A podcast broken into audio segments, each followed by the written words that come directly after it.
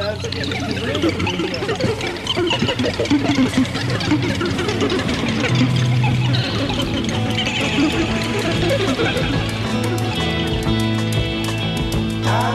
sea for a year, floating free from all fear. Every day, blowing spray, nothing.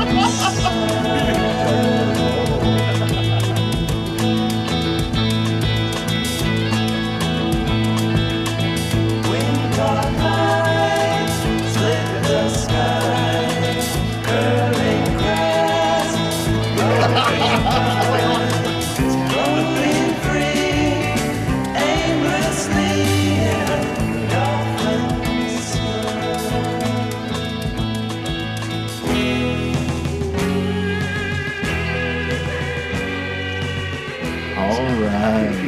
Welcome back to another meeting at the Order of the Straight Arrow.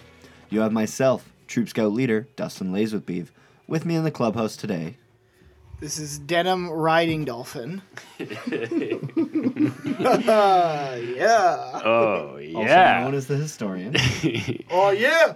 Oh, yeah. And across from Riding Dolphin, adjacent to Lazewithbeeve, you have myself, I'm Miles, a.k.a. Chief. Runs with Benz.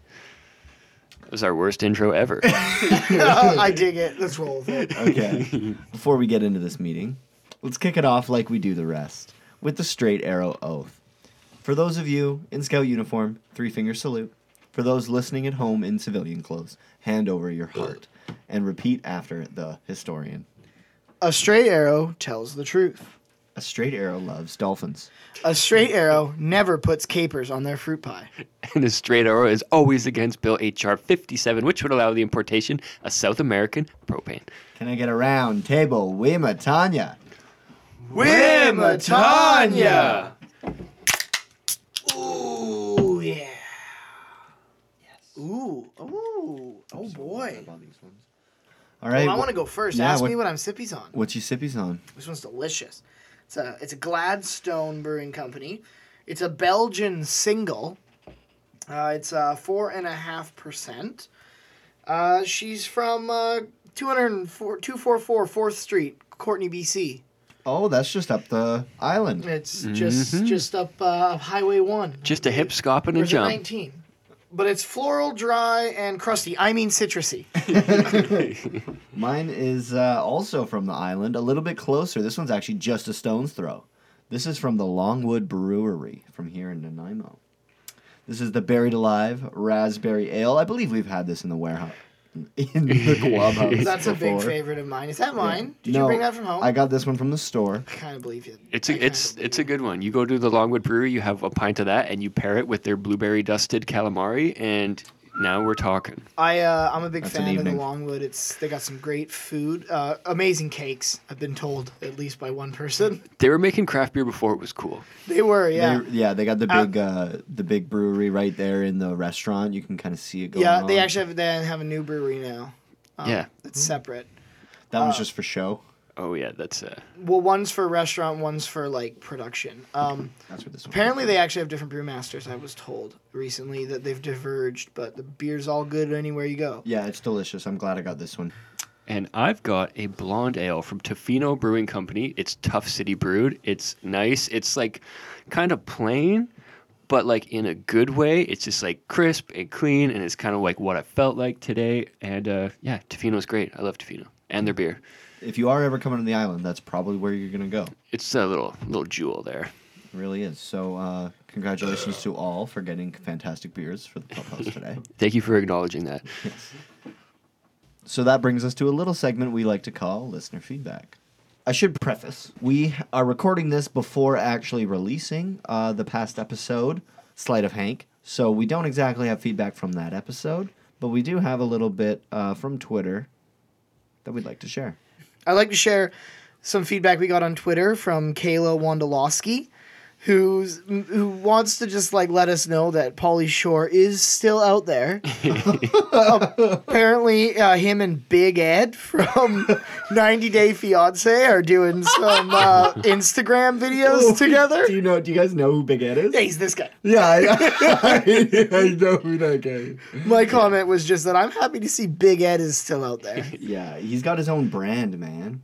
I thought about that sock when you first said Big Ed. You remember Ed the Sock? Ed the Sock, yes. Oh, yeah. Yes, apparently Metallica has sympathy for hardcore criminals, but not for web-savvy teenage headbangers. So another one I wanted to mention here was Robert C. Samuelson.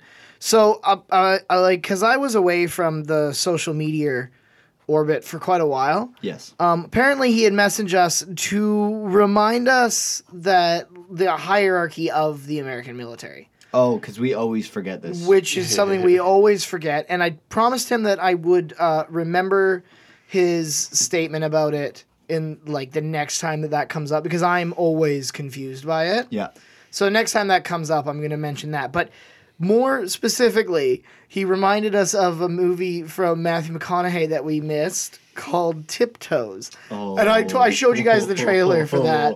Yeah, that movie doesn't exist. No, it does. No, that it can't. Yeah. I don't understand who greenlighted those projects.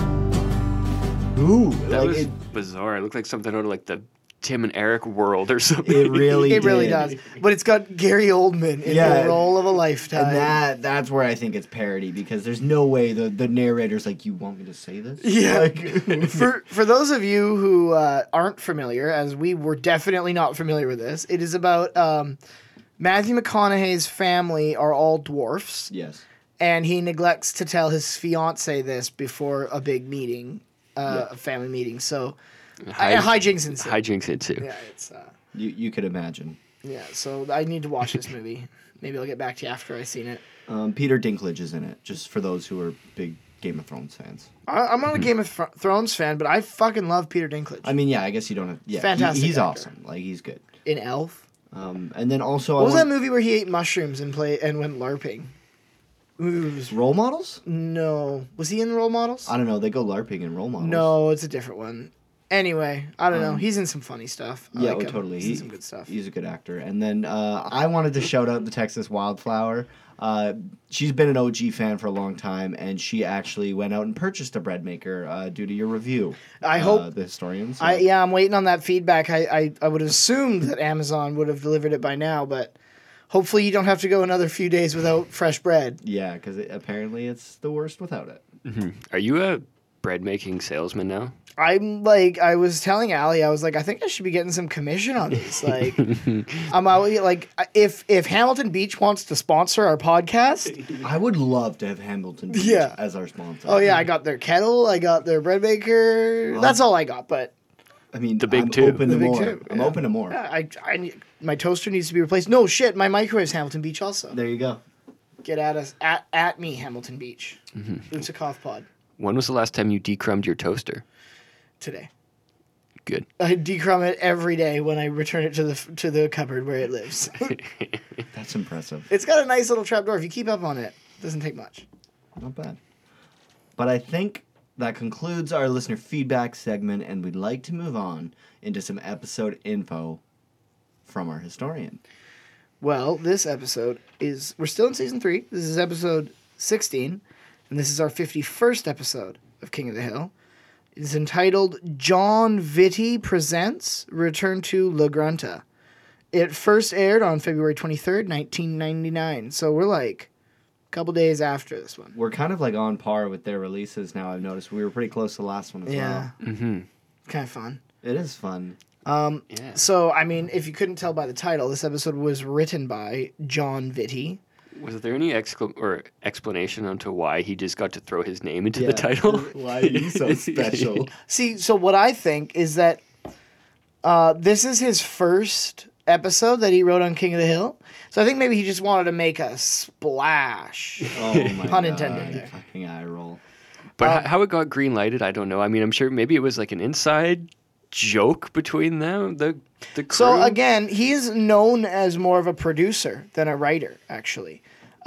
He's worked on The Simpsons. Like, he produced for The Simpsons before this, from like 92 until like a while. And then The Office, and he produced 84 episodes of King of the Hill. His other writing credits after this include The Simpsons movie, the Alvin and the Chipmunks movie, and Angry Birds. Okay. And he wrote a total of 5 King of the Hill episodes, and this is his first. So he must have been another one of those guys that Greg Daniels just liked and was just like, hey, I'm going to keep you around. You do good work. Come to the office with me. Exactly, yeah. He did write a couple episodes, 2 episodes on The Office, I believe, but he produced for years on The Office. So I kind of think that, like, I mean, it does seem to me like it's a bit of an inside joke. Like, he must be like, hey, I'm like, because he's a producer, I don't know, maybe he's like, oh, here's my big writing break. It's like John Vitti presents. Like, I don't know, maybe. I always remember, like, thinking about this episode and like the title in particular, and like just being like who the hell is John Vitti? Yeah, I was waiting for him to be like the dolphin, like the showman, or like something like. Yeah. But this episode was directed by Gary McCarver. That name sounds familiar. It's gonna sound familiar next week. Also, spoilers. Damn. This is his 5th episode after Square Peg, King of the Anthill, Jump and Crack Bass, and Propane Boom. The synopsis for this one is, while Luann gets a job at a country club, Hank has an unpleasant encounter with a dolphin.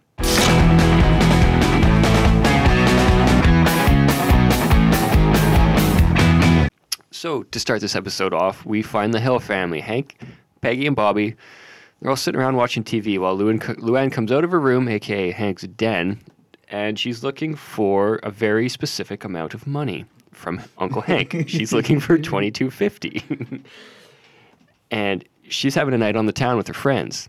They're going to go see a movie. They're having dinner. And she also wants to play the claw machine, but she could withgo the popcorn to play the claw machine.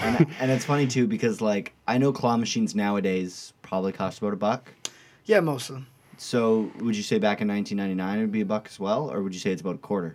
Because she wants to play that claw machine 8 times, because she wants $2 for that fucking claw machine. There's something in there that she wants, and she's realistic in the fact that it's not going to be a 1 or 2 time effort. Yeah, well, let me slow you down here. Oh, okay. It's probably a lobster harmonica. I'm a bit of an expert when it comes to claw machines. I learned the tricks of the trade in Blackpool. I put them to test in Vegas, and I've got those machines down. I can take a look at there and tell you what I can get and in roughly how many loonies I'll get it for you in. Was this a contributing factor to your carpal tunnel? No, because I never played, because that's the thing is, like, you don't play it for very long because then you're losing. Yes. When I was in Blackpool, the woman was like loading the machine up, and I was watching her do it. And she's just like, here you go, check this out. Like, when I load it up, you ain't going to get anything except for the one that I put up on top.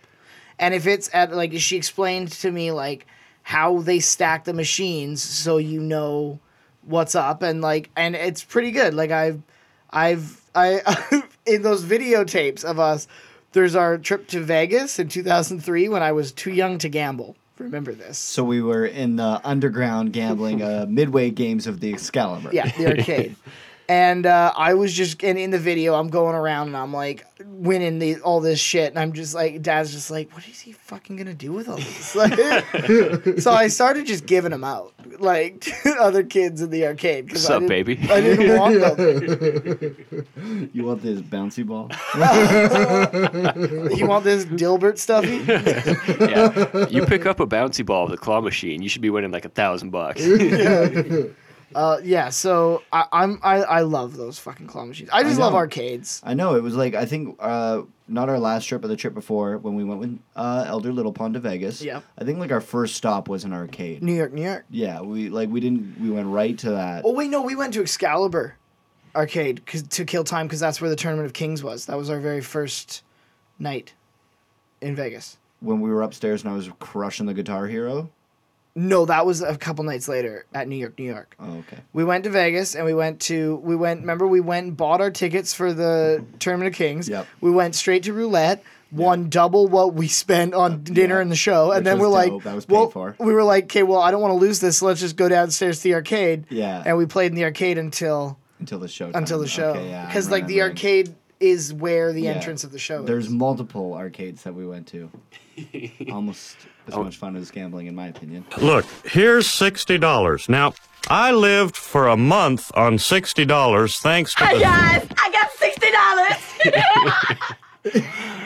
$60! I love just before that when, like... Because, like, my original thinking is that Hank is just going to say no immediately to Anne.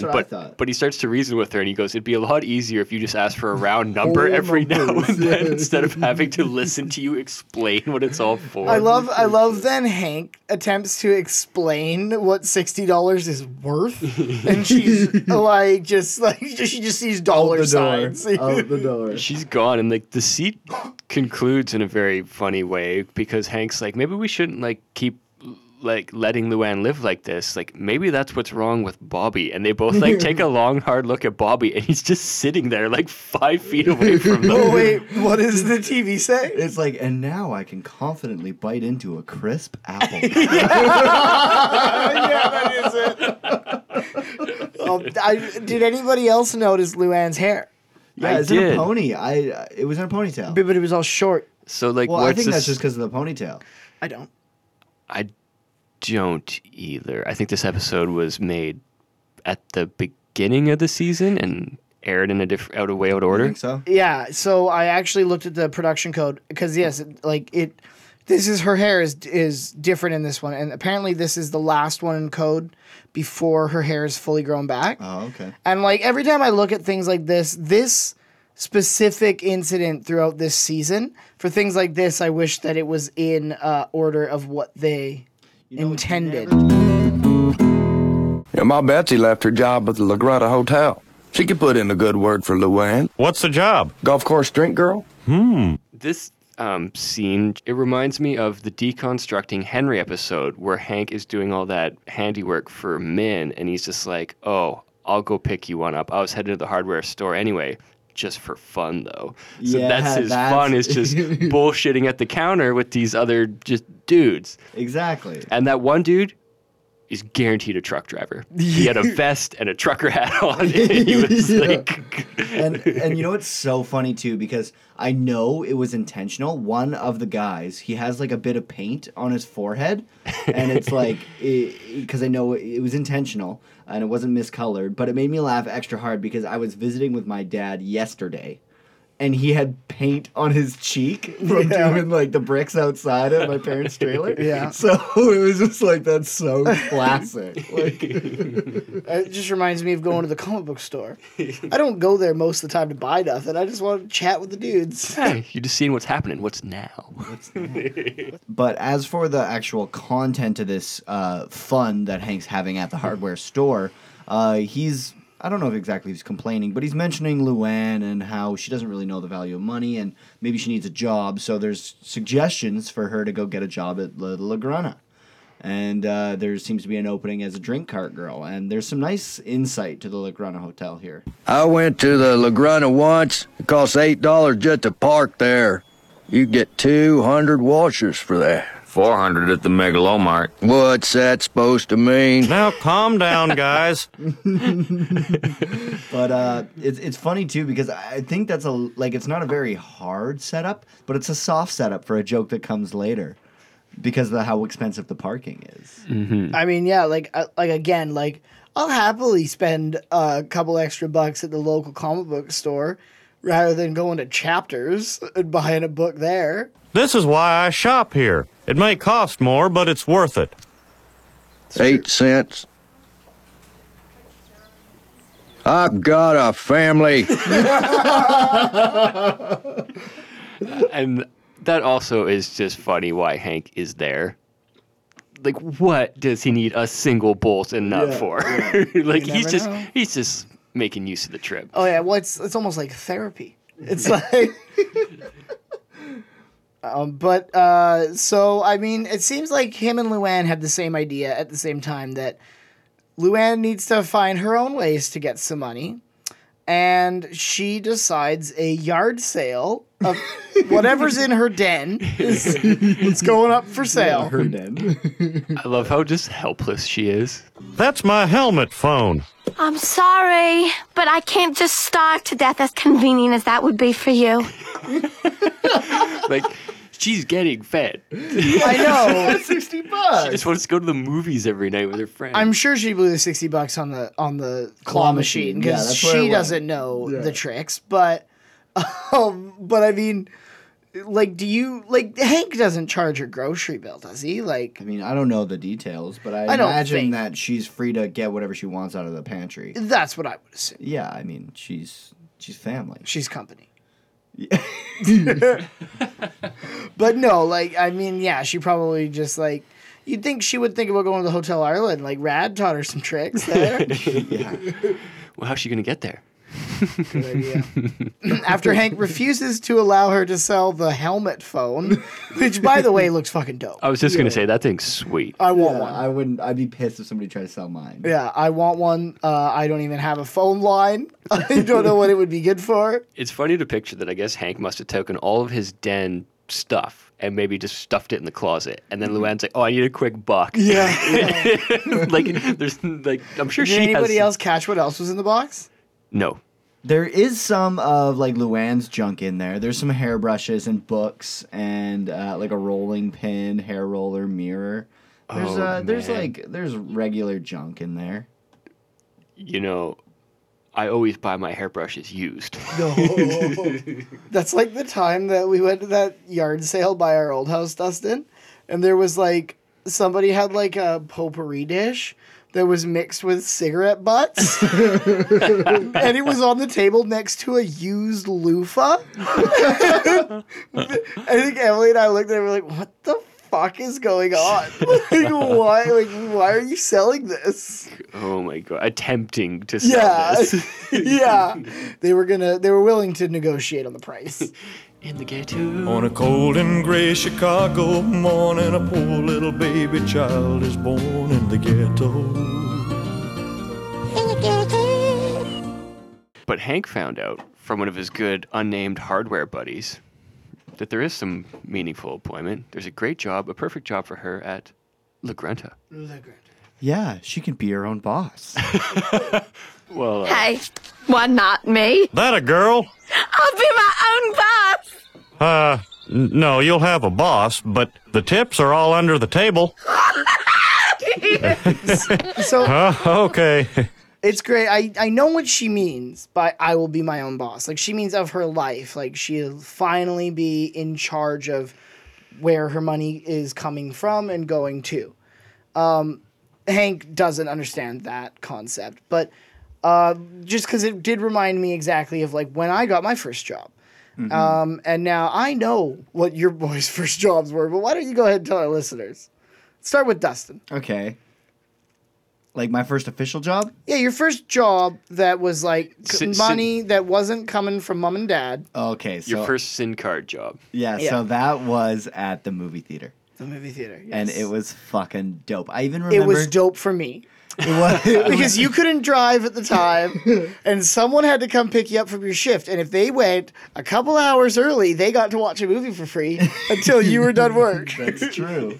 Awesome. I do remember coming in after I was done to watch Transformers 3. Oh my 3. God. It was, the last one I ever saw. Because I think I went with Ryan. And he was fixing Bear, I think, at the clubhouse. Anyway, we went to pick you up, and we're like, oh, let's go watch Transformers. So we went in there, and, like, you come in, and you're like, hey, I'm done my shift. And we're like, sweet, we'll just, like, there's probably 20 minutes left of the movie, right?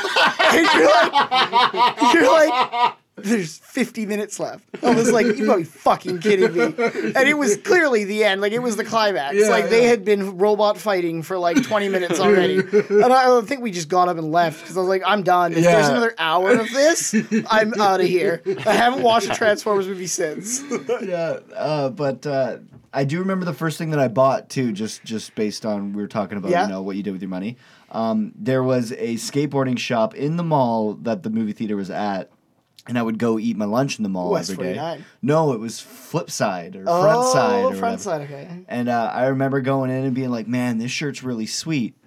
wait a second, I got my own money. And I bought that shirt and I wore it back to work and I was so proud. Nice. Gangster. Yeah, it was sick. It was like a minty green element shirt with a spaceman on it. I know the shirt. Yeah, that was my very first shirt I purchased myself with my own money. I do remember seeing your smiling face at the movie theater, and that was always nice to see. My first official job, well, like I had a couple under-the-table jobs. I was the water boy for the local hockey team. I worked at my dad's buddy's chainsaw shop for a bit. Those jobs were kind of connected. Yeah. We were all neighbors. Yeah. But my first official job was just down the road from here, washing dishes and smoking weed at the Jingle Pop Pub. Yeah. And I brought the weed. Seems to be a pattern here with gentlemen other people's jobs. It was great because I was on call for the first, like, whatever, like 5 or 6 months I worked there, and then I got my own like permanent shifts, and they were Sunday night and Monday night, the two slowest nights of the pub. So by like 8:30, well, like the manager would leave at like 7, so it's just me and these degenerate Gen X fucking skid cooks. Like, well, Keith was rad. The one dude had a barcode tattooed on his wrist, and he was just like every conversation just was like fucking government this. Yeah. It's like, Big Pharma's trying to get me, man. But I had the one buddy who was a cook who was a year older than me, and he was the one that, like, really took, like, reins of the place, because I was like, it's my first job. Like, I want to be, like, do good. And, like, you know, I dropped off my resume in a fucking collared shirt at the fucking Jingle Pop Pop. Yeah. And he's like, yo, dude, it's, like, super slow. He's like, you want to go watch Trailer Park Boys? And I was like...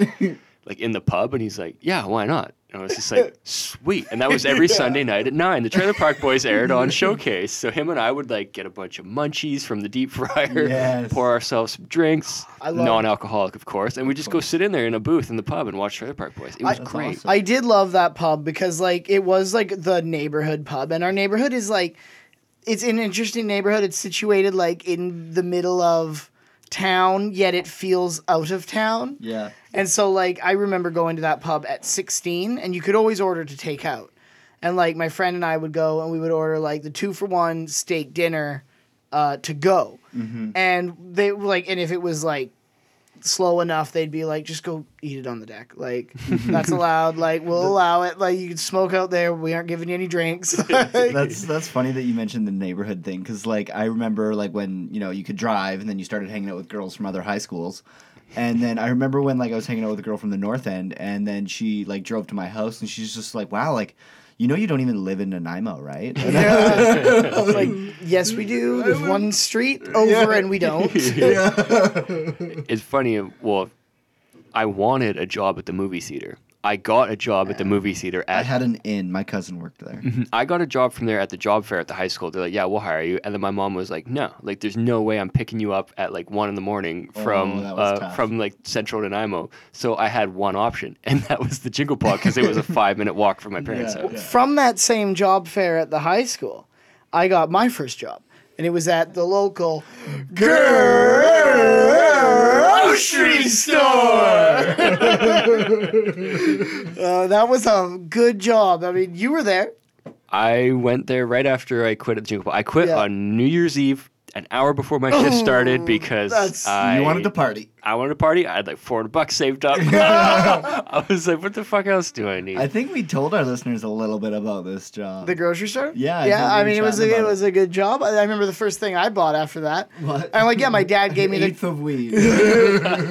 No, my dad gave me that, the whole talk of like, you're the first one in the family who's got like his own money. Like, you're not like... Not like your brother over here.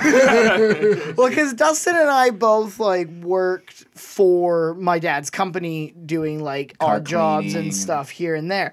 So it was, like, all the money that we earned was really just his money. And my mom and dad, they both work the same business. Like, they both own the same business. So it's he was like, you're the first one in the family bringing in outside money. Like, and then I was like, yeah, what are we going to do? So he took me to the record store downtown, and I bought Super Star Wars for the Super Nintendo and A-Team Season 5 on DVD. What the fuck? You don't even feel like the A-Team? I fucking love the A-Team, but not Season 5. Season 5's a bad season, which is the only one they had.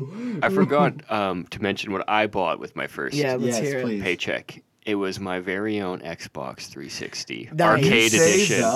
Arcade edition. Not yeah. They didn't save that much. No, it was the cheapest one. I didn't have any games for the next 2 weeks. And that's the thing. 1 week save on foods. No, this was Jingle Pot. That was before because that was the thing about save on foods. Direct deposit every Friday. It wasn't biweekly. It was. Every week, time goes a lot faster when you get paid weekly. I know, and it was like $140 we got each Friday. It was like just enough for like beer and smoke. The first thing I did save up for actually was an Xbox 360, which is still the only Xbox I've ever owned. And it was again because like at that age I couldn't afford a PS3. Those things were like $1,000, like Canadian. We've now returned to La Grunta, and you'll remember La Grunta from Good Hill Hunting, where Bobby went and shot his deer. See, and that's funny because, like, before I watched this one, my girlfriend asked me what episode it was. I was like, "Return to La Grunta." She's like, "What's the return?" I was like, "I think it was the Mitad Kondo." I thought that was La Grunta, but no, obviously no. But that's where Bobby went and shot his deer. But we're here. It's Luann's first day. She's meeting her boss. I guess it's her boss or possibly the other golf country girl, but she is a peach. The golfers are cheap. Oh, they think because I'm a woman, I'm supposed to be Miss Mary Sunshine. Well, the hell with that. I had no idea you were a woman. Just take these drinks out to 7. Have I ever told you guys how much I love Luann? Yes, you have. Yes, you have. That's the best. That's the best line. I think this girl's name is Marge. Or Sea Hag, I think is what they call her. Be sure and tell them Large Marge sent ya. Large Marge. After Luann makes that rather offensive comment, she's like, "Here, just take these drinks to hole 7. So Luann takes her golf cart full of drinks and heads over to the this party of golfers, and they are so thrilled that it's her and not the old sea hag. Yeah, they give her like a wad of cash because Luann's like closing her eyes, getting ready to do the math on this, which is and like he's the like big build up that she's worried about because she's been told like as long as you can do basic math, you're fine. She's like, she did the math before she got there. She had them double check it. Yeah. Mm-hmm. And I'm totally actually like I didn't. Because I have seen this episode before, obviously. Yeah. But I didn't remember like the Luann part of it. Yeah. So like I didn't remember where it was going. Yeah. And like I when I saw like these guys like be all excited about Luann, I was like, yeah, like that makes sense. Like she would do good at this job. I didn't know where it was going. Yeah, as soon as I heard the first line from them, I had a pretty good idea of where it was going. Excuse me, did you order these drinks? Yeah, but maybe I've had enough. You look a lot better than you did 15 minutes ago. I had them check my math, so I know it's right. But we did see the sea hag. We did see the sea hag, but I mean, obviously anybody with eyes would have said that. Yes, but they're obviously dirtballs, and when it comes to being the cart girl, like I'm sure you do get a lot of abuse from golfers who are just they're just they're having fun and they're with their buddies and it's the perfect that's the thing, like golf courses aren't stupid, they know what makes money. The golf courses that we golf at are far from like La Grunta scale country clubs, but like there's one like it's like you hire a very attractive golf cart trick girls. I know one's probably pretty I don't close. Golf there. Okay. That's the only one I golf at. But it was funny because like I was watching this with my girlfriend in the room, she's just like, why aren't they golf cart people? And I was just like, it's just kind of the way it is. Yeah. Well, like even Bobby wants to be a golf cart girl. You don't say that in front of your father. That's what I was gonna say. Like even in the next scene, Bobby's like, "Is there anything I can get you, gentlemen?" Yeah. Okay, I can do this. Hey, it's all yours as long as you don't let the sea hag bring our drinks anymore. Yes. That's definitely Fry. That's Billy West. That's for sure Billy West. Because he's no longer like a guest voice. It's just additional voices like him, David Herman, and like the Johnny Hardwick. Like people, or I guess Johnny Hardwick's a main star, but he is. He's an episode. But that was Billy West for sure. Good catch. I'm pretty sure David Herman was the guy or one of the guys at the hardware store. Okay. And we'll ask you when we get there. But where we are now is we're back at the Hill House and the man is thrilled. She had a great first day. She is bragging a little bit to Peggy and to Bobby about all the perks that come along with being a golf cart girl at La Grana. And we could eat what's left over from the buffet, and we get to use the kids' pool until 7 a.m. Well, how do I get a job like that, huh? Oh, Aunt Peggy, I don't know. The other drink girl is a woman your age, and the golfers don't like her. Oh, yeah.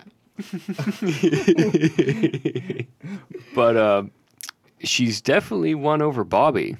Oh, yeah, Bobby is interested in this role because he's in the kitchen right now. Grabbing a couple of grape sodas. I could be a golf course drink girl. Is there anything else I can get you, gentlemen? Bobby, don't let your father see you do that, honey. How many episodes has it been now where Bobby has, taken on the role of, server?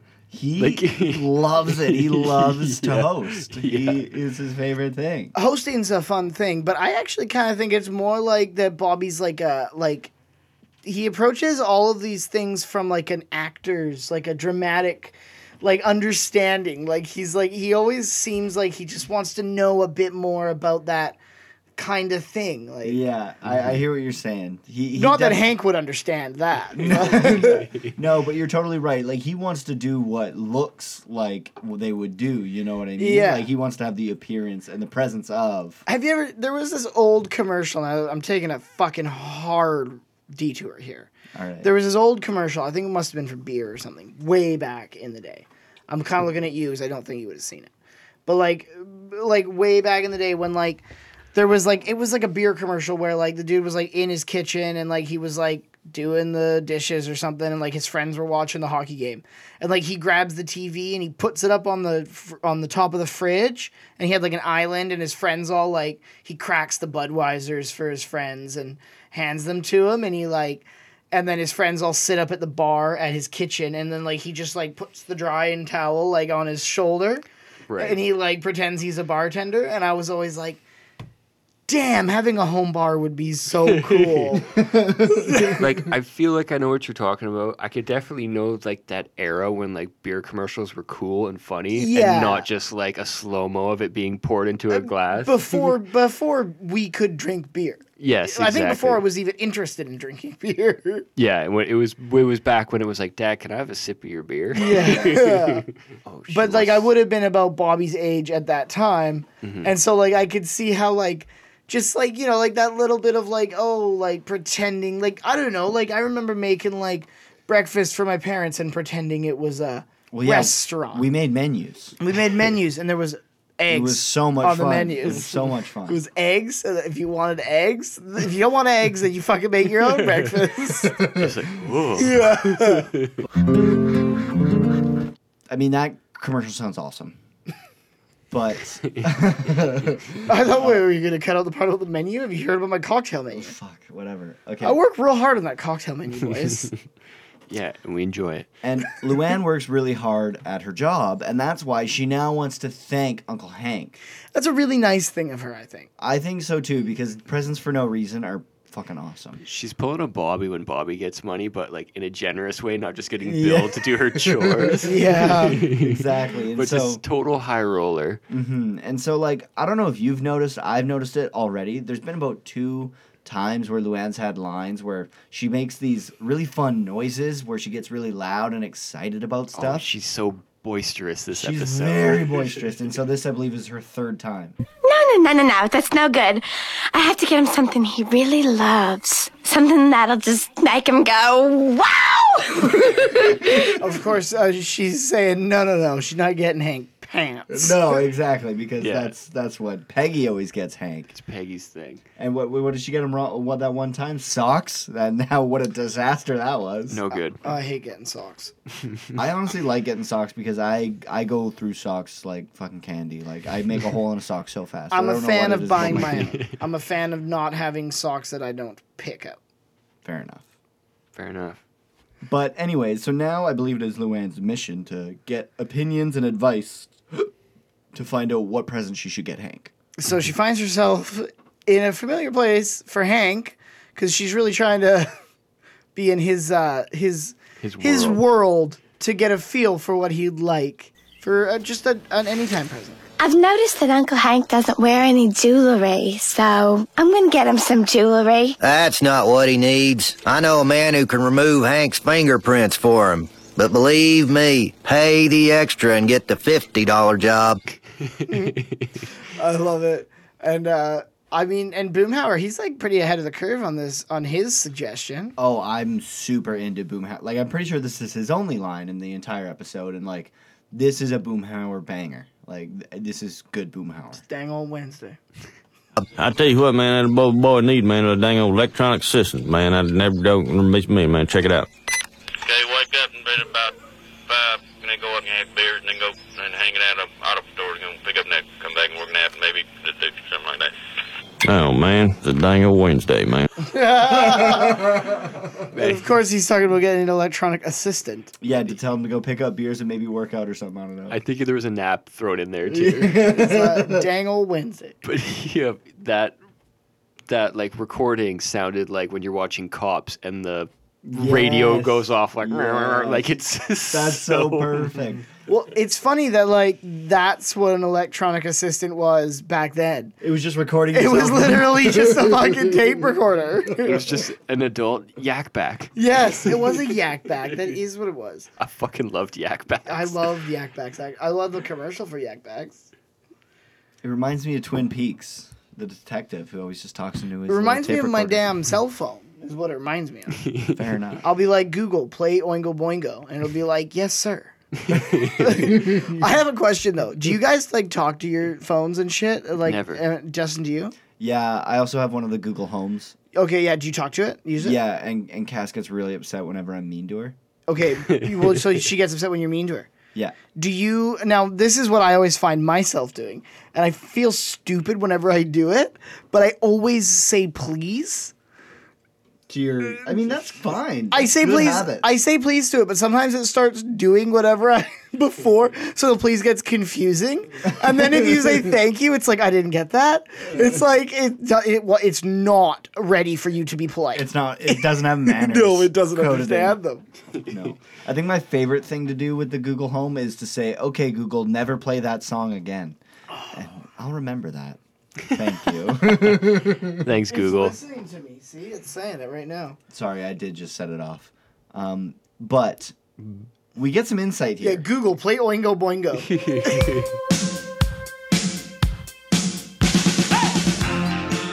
Okay, Google, call me Server Daddy from now on. You'd like me to call you by the name Server Daddy. Is that right? Yes. Yeah, I guess so. Thanks, Goggle. Back in the alley, Bill. We get some insight to life before Peggy. At first, it's a real fun suggestion from Bill, and by the end of Bill finishing what he's saying, everyone has their head down and is very depressed. I think this is how a lot of Bill's sentences go, because he always forgets the sadness attached to every memory that he has. So he's all excited to remember this time when... And then he continues on to remember how poorly it ends. You know, Hank and me, we used to go bowling. And I'd tell people we were brothers and he was better than me, but he'd let me win sometimes. And we'd stay out way too late. Maybe if you bought him another bowling ball, it'd be like before Peggy came.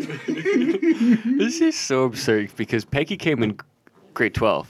Yeah. So, I was thinking that Bill's referring to grade when they were 15 and 16. Well, and do you think it might have been when he was still like an unmarried man? No, it's before Peggy. So it was when they were like 15. Yes. Yeah. Okay. I mean, I remember like that's also the only time where they may ever pass for brothers. I don't know. With me, it was like. There's a weird time where bowling wasn't cool to me, like, and it was definitely around the ages of 15, 16 where bowling's not cool. But actually. Then, yeah, like bowling's super cool when you're a kid and then it becomes not cool and then it becomes very cool again when you can drink. Yeah. I guess, but at the same time it always felt like a place, like swimming. Actually, swimming never became cool again. But no, bowling always felt like the place where you could go as a teenager and it felt cool. It felt like a bar or something. It felt like a bar. Like you'd see your friends and like your parents would let you go there without supervision and like you could go and get fucking loaded behind it. Fair enough. It was. I loved getting drunk behind the bowling alley. Yeah, we did that a lot. But you also got to think this is like 1973, maybe bowling. You know, I'm sure they already. Oh, I'm sure I've seen Dazed and Confused. That bowling alley is sick. Yes, exactly. What man doesn't like a nice soap or candle? Oh, that bottle of Vicks is really expensive. Like, Luann's browsing the La Grunta gift shop for something for Hank, and, like, obviously he doesn't want a candle or a big bottle of... Every man loves a candle. I love candles. The woman working at the gift shop suggests something, and it's a little bit skewed. Why don't you get him a gift certificate? There are lots of things at the hotel he can use. I bought my husband a round of golf, and our love life has never been better. I've never given the hardest side eye to my girlfriend while watching this. Like, you hear that? Yeah. I was wondering, because like she doesn't say Uncle Hank before. She says he. Yeah, so she thinks it's for a lover. So yeah, it's or a boyfriend. Yeah, whatever you declare. Mm-hmm. Either way, the next scene, we find out that woman's gift certificate suggestion was more of an idea and not of a hard, cold fact. We haven't learned that yet. Mm-hmm. So the next scene, we're now basically waiting for Uncle Hank to get home because Luann has gotten this idea for the gift of what she's going to give Uncle Hank, and she tells Peggy the story of how she came up with it. And Peggy kind of misinterprets it and says, like, oh, Uncle...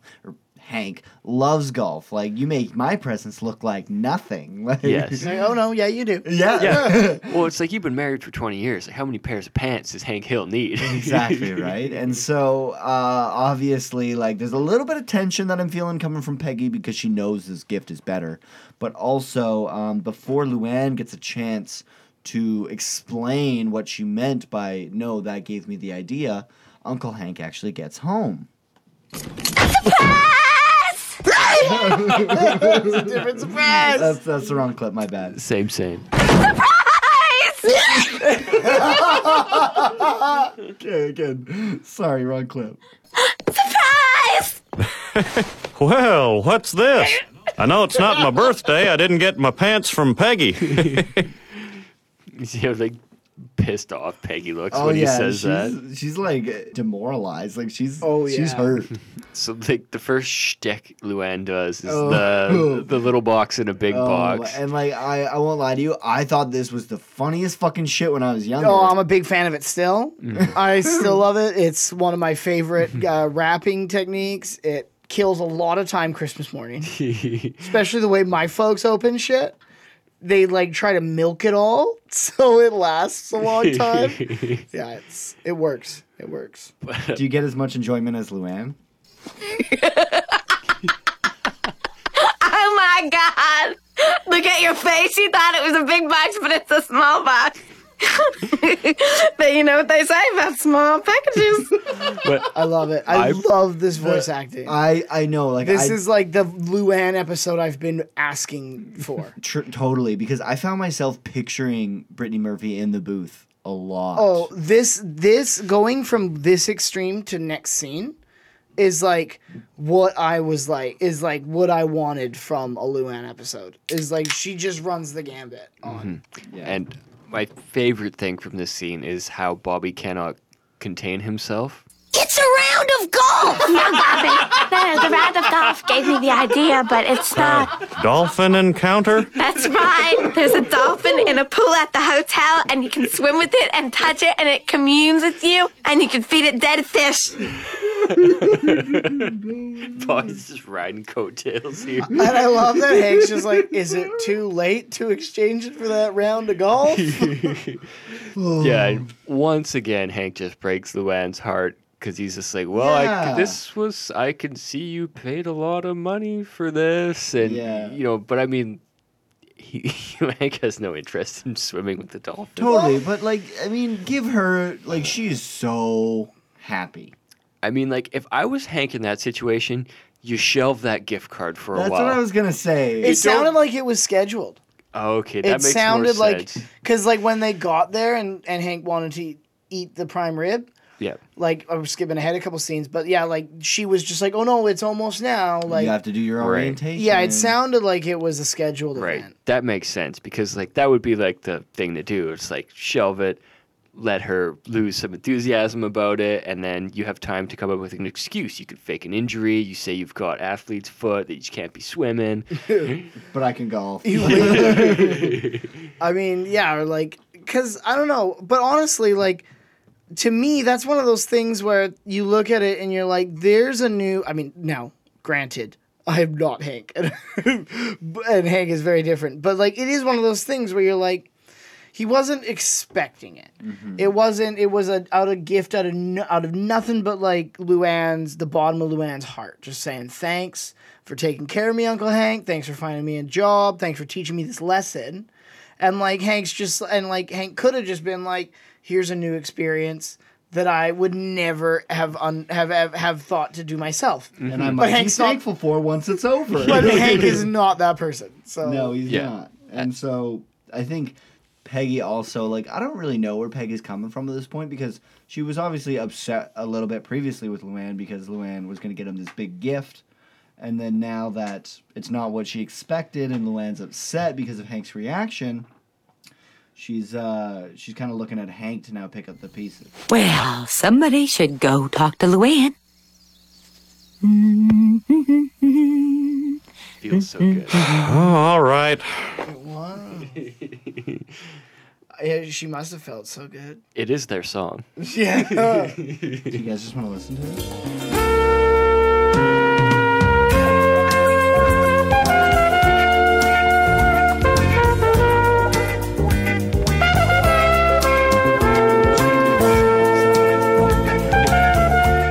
By me.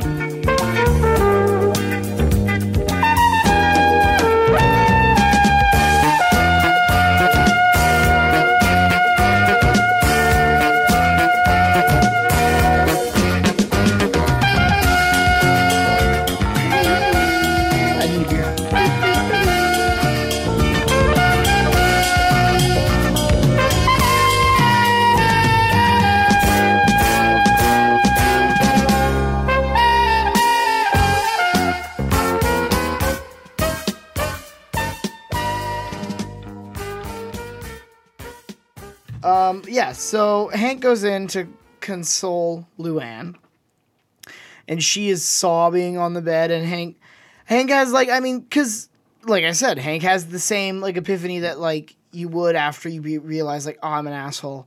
And I should have just said thanks. I wasn't owed this gift. I didn't know, like, he was surprised, like, it's like a thing. It's like, oh, well, I don't really want this, but they shouldn't feel bad for getting it for me. Well... Hey, Luann, you know what? I've never climbed into a pool with a big fish. I guess it just never occurred to me, so maybe this dolphin confrontation would be something I'd be glad I had done after it was over. It's an encounter. Even better.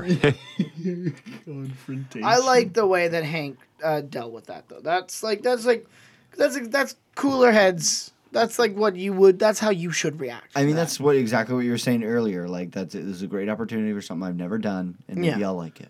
Yeah, maybe I'll be happy once it's over.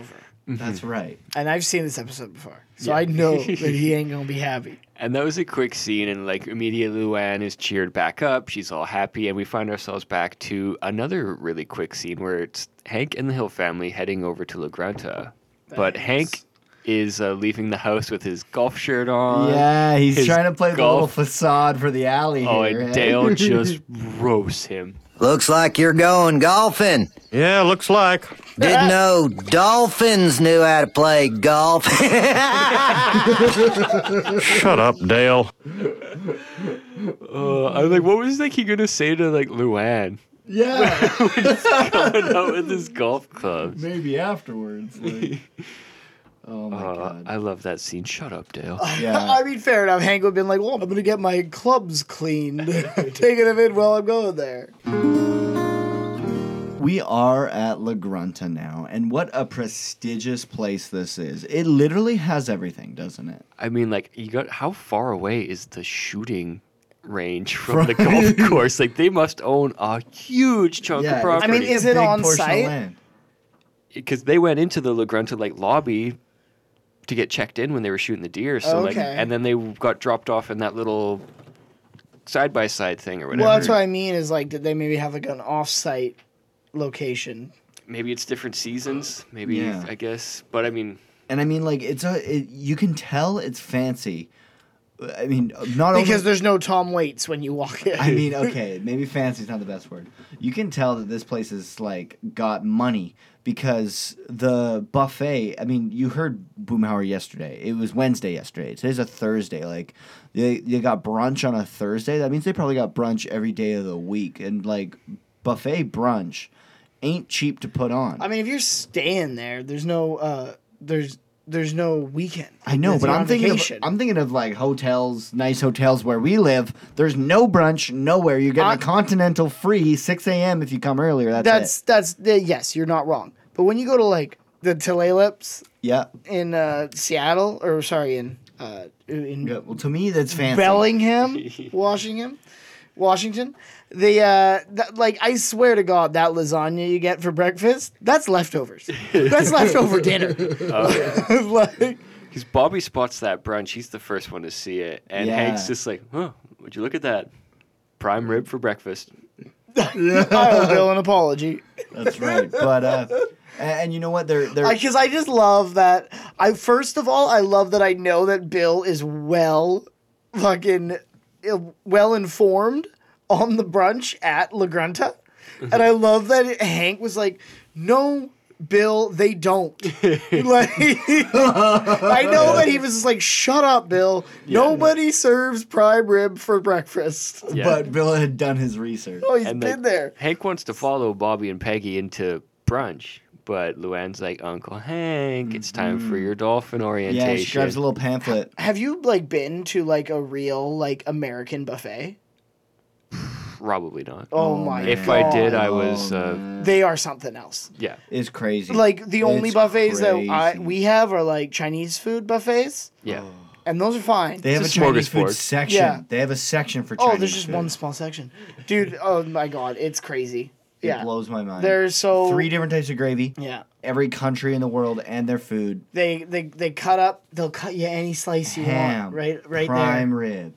You can get pancakes, fried vegetables, oh, you get fried gravy, chicken and waffles for breakfast. I love fried chicken and waffles. Oh man, dude. And there's a fruit section that's untouched. It's amazing. It's worth it. Just drive into a Seahawks game.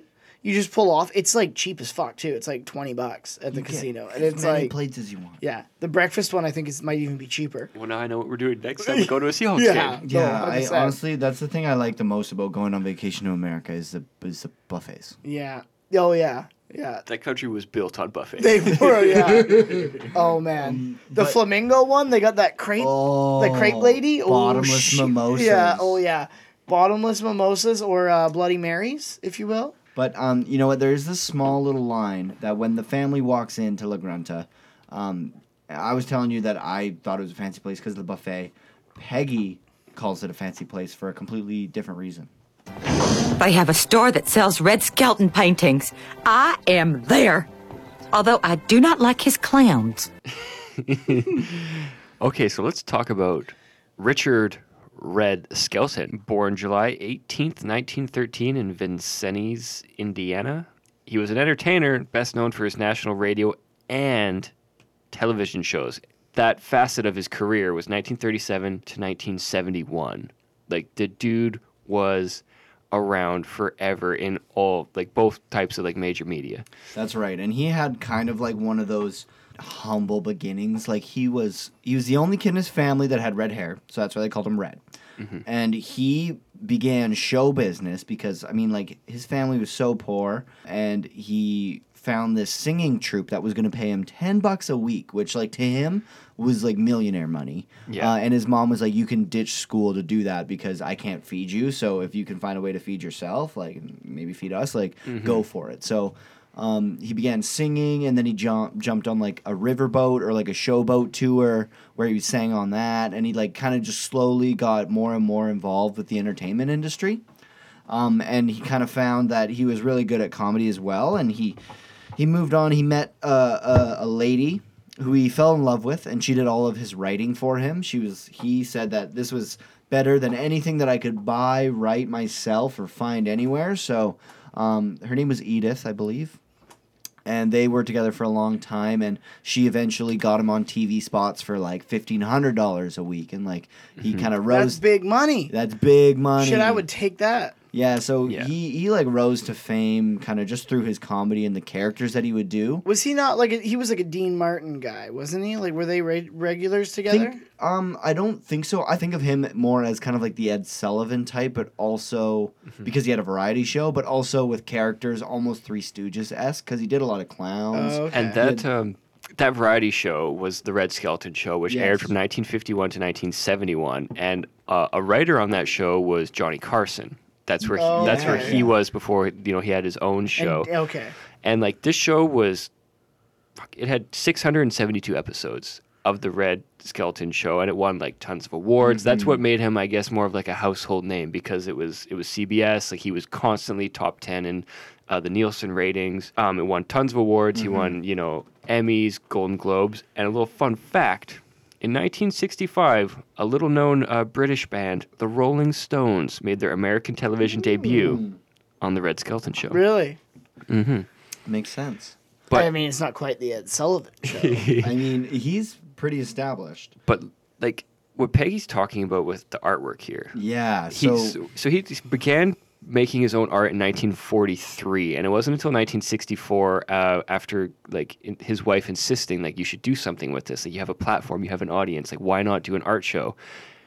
And he started doing this art, and it blew up. Like it was super popular, and I looked and I could not find one painting that wasn't of a clown. Yeah. See, now, yeah, that's what I thought. Yeah, that's where the joke comes from. Yeah. Because he exclusively does clowns, and like the facts are that he actually made more money, like apples to apples, selling his paintings than he ever did on TV.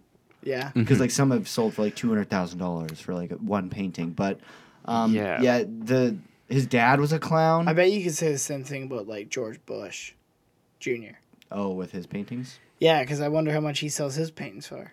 Fair enough. Probably more than you make as president. And probably more than I will ever make in my entire life. Because I believe you make $400,000 a year as president. Well, congratulations, George W.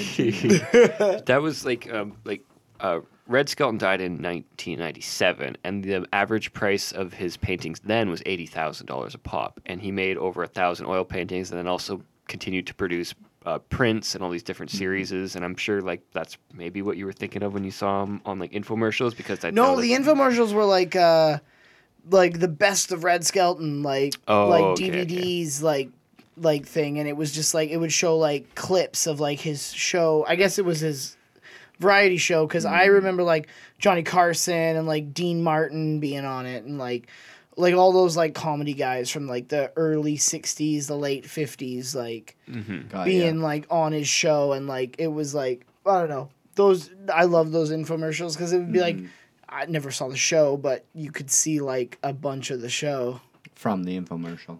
Yeah, he was met with like a really really sad end, like a lot of where that clown paintings kind of, because they're all really sad clowns, a lot of them. Where that kind of came from is pretty dark. I don't know if we want to get into it. Well, I have a quote. Maybe we can end our Red Skelton talk on this quote. And a journalist once asked him, why does he only paint clowns? Why is it always clowns? He goes, I don't know why it's always clowns. No, that's not true.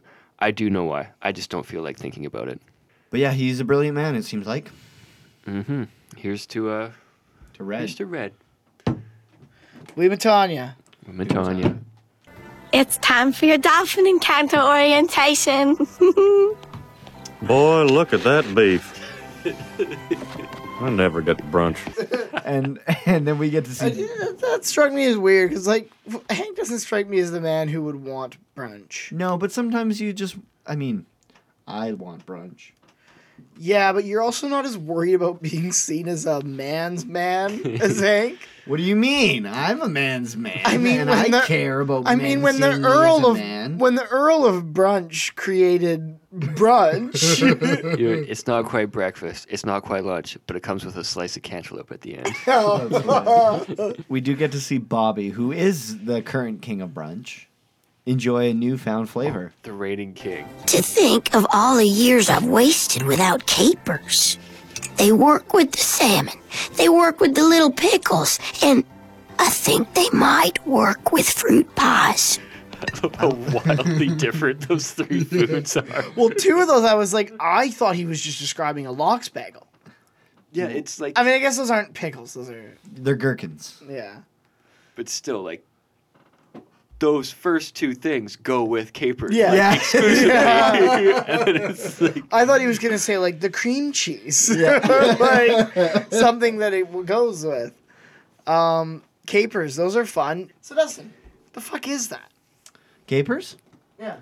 They're from the caper bush.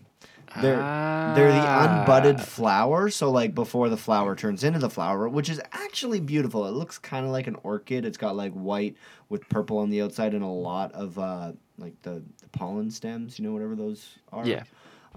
Beautiful looking flower, but before the flower cultivates, you pick them off, you get the little buds, and then you like brine them, pickle them, whatever, and that's where all that flavor comes from.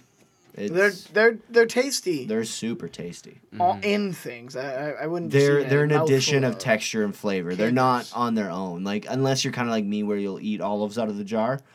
Well, I'll eat olives out of the jar. I mean, but I ain't eating a caper. Fair enough, but you could. They're too salty. I'm not gonna judge anybody out there who does it because I see where you're coming from. Yeah, but I think you're right. You have to be like olives and like that type of pickled. Things are a very polarizing food. It's like people you love them, you hate them. Yeah. I got a friend who will like puke if you mention pickles. Have you ever made pasta puttanesca? Isn't that just pasta with very few ingredients? No, that's what I learned from Series of Unfortunate Events. No, puttanesca, pasta puttanesca. It means a pasta in the style of a whore. Ooh, puta. You put it's you like put anchovies. In the... Oh, we had this here. Yes, we have. Yes. Yeah, I've made it lots. It's delicious. But anchovies and, like, olives and capers, and you just mix it up in there with some red sauce and spicy. Lots of spicy, like chili flakes. Yep. And pasta, and it's fucking really good. It's like, it's not like goopy saucy. It's just like enough to like coat it all in this like salty, pickly redness. Like, yeah, it's delicious. I mean, I love all types of pasta. Have you, had it here? Yeah, I've eaten it. Yeah. I can vouch for that. It was exquisite. Yeah. Anyway. What have we here? Bobby's finding that hidden tray of bacon. Yeah. I thought there was going to be more to it. Like, I think Bobby just likes bacon. He just found like 10 pounds of unguarded bacon. Hey, man, that's fine. Yeah, I get where he's coming from. Nothing wrong with that. Mm. Nothing wrong with that. But where we do find Hank is with not my favorite character, but a character that I'm very happy was in this episode because you know how we talk about those kind of like Eastern or very polarizing characters with Hank where the people that like, you know how we talk about Twig Boy, who's the exact opposite of Hank. So we love seeing him up against those characters. Yeah. This dolphin instructor is another one of those, I think. Oh, yeah. What's his name? Did you get a name? I think he's just Dolphin Trainer. Mm-hmm. One man who was healed by dolphins told me, angels are dolphins who haven't learned to swim. People ask me how to approach these wise cetaceans, and I can only say...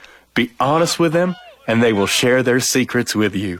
I watched this. I was like, I just yelled down the hall. I was like, Allie, what's a cetacean? She's like, a whale. Thank you. Yeah. Honestly, I didn't know. Yeah, she says it's like a whale or a dolphin. Or, yeah. Just like that type, that category. Yeah, I didn't get too much more into it. Hank's just like daydreaming, watching this buddy sink this beauty chip shot on the golf course. Yeah. Yeah. And then the lights, then they have to close the blinds. Now they have to watch an educational video called Dream of Dolphins. I dive into the gentle sea to free the dolphin inside of me. Oh. You can just imagine what the rest of that video is like. Honestly, that's like what some Scottish woman to narrate.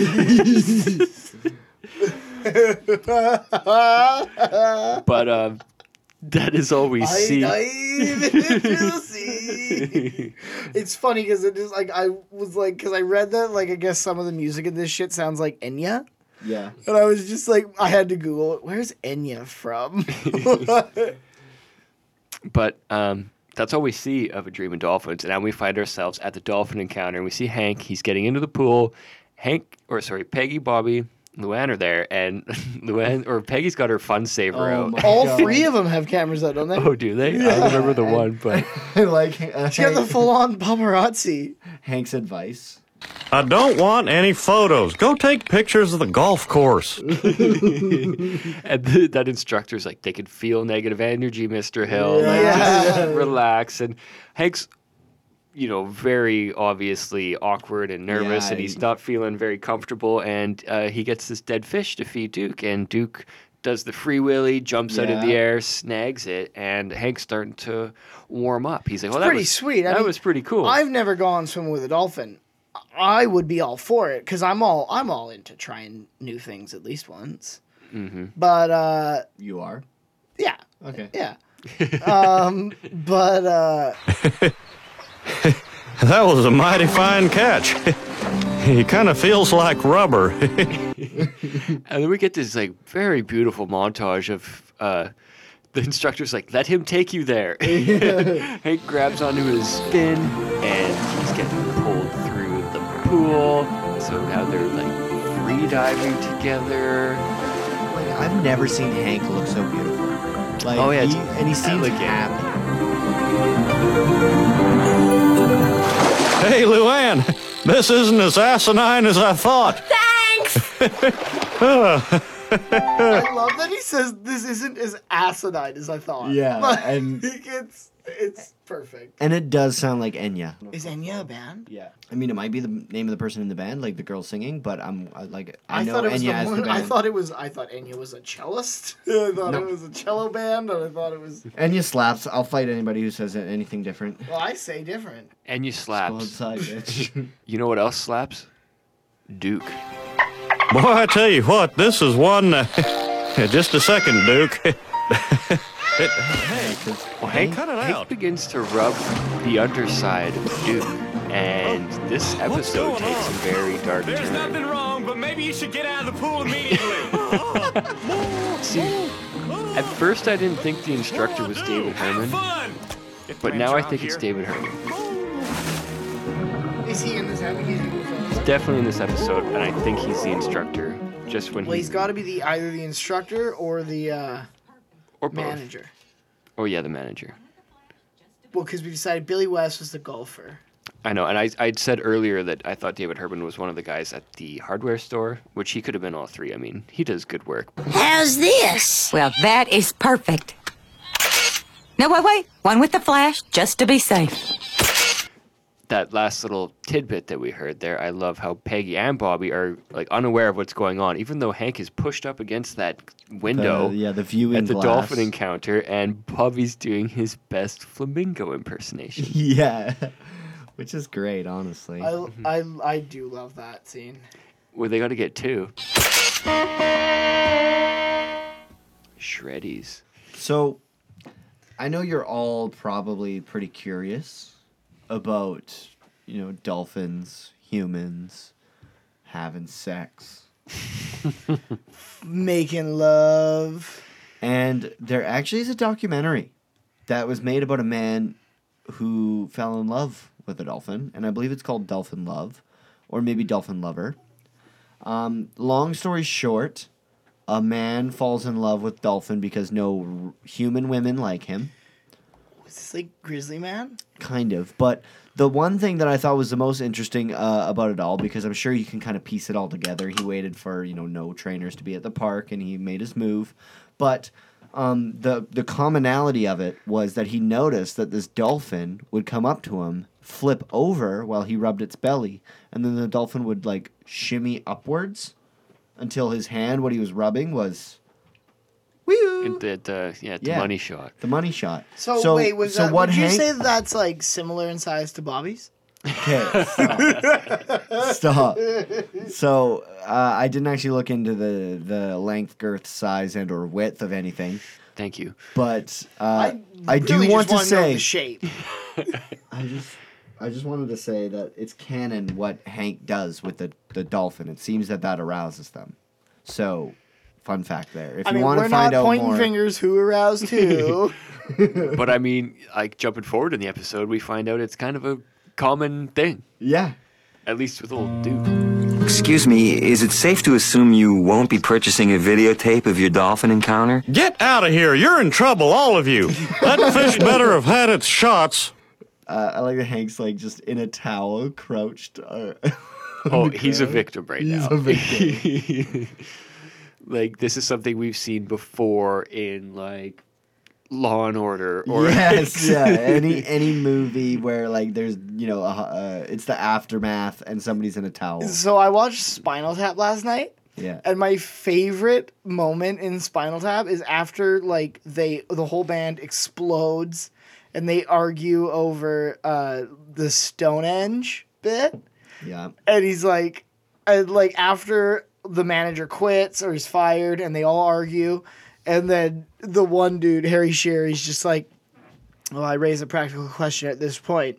Are we going to be playing Stonehenge tomorrow? He's like, no, we're not going to be fucking playing Stonehenge. It's just like, are you going to be buying your video? And I watched this and I was like, it's safe to assume you won't be purchasing the video. Like, I drew a straight line between that. Hank was pretty pissed too, and I like that he pulls Luann in. Mr. Hill, I'm the food and recreation director here at La Grunta. That thing attacked me. That's not what my niece paid for.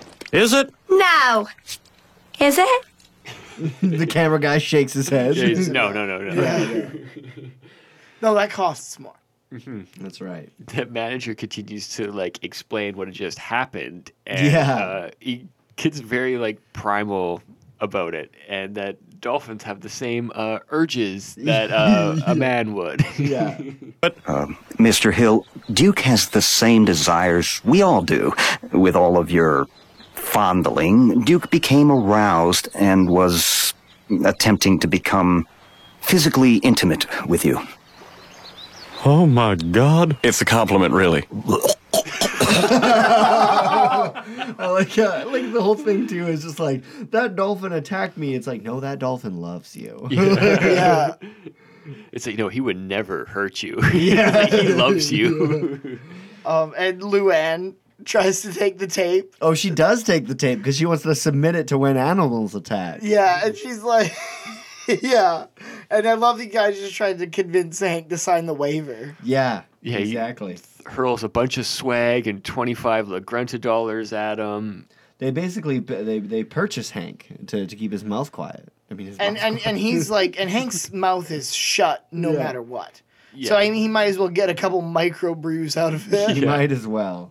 Luann, you and I have a secret that we must take to our graves.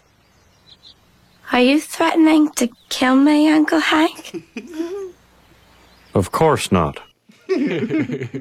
But mostly this swag seems like it's for Peggy and Bobby because he gets a few jars of capers in this gift basket. Yeah, and like he got like 5 or 6 jars? I mean, I want to know how many beers they got because it didn't look like a lot, but those boys were drinking them. They're drinking them for like 2 days. Yeah, and we know how much beer they drink. But it's like I just love how Bobby took in the capers because I mean like I buy a jar of capers, I usually eat half of them and then it expires. Still like, got them. It lasts in my fridge for like a year. Do they expire? Forever. I think they're more than a year. Yeah, but like he is dumping them on everything. Yeah. Because, I mean... I use them in, 3 recipes. Yeah, and he's putting them into his grandma sugar cookie cereal. Is that what that was? That's what it was, that was. And he's just, spooning them into it like it's something that goes with a sugary cereal. That's right, and... I mean, I haven't tried it.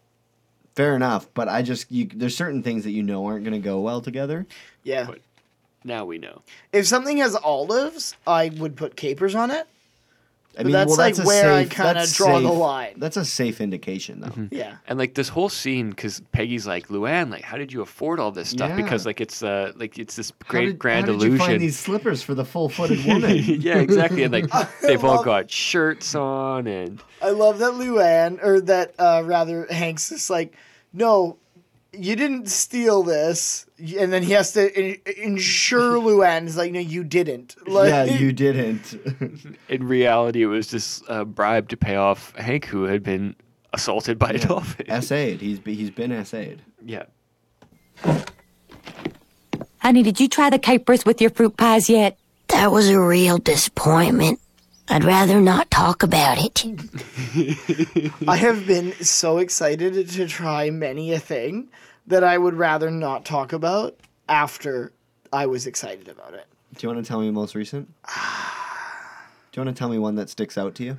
If I could remember, I would. Yeah, a lot of my bad memories I block out, too.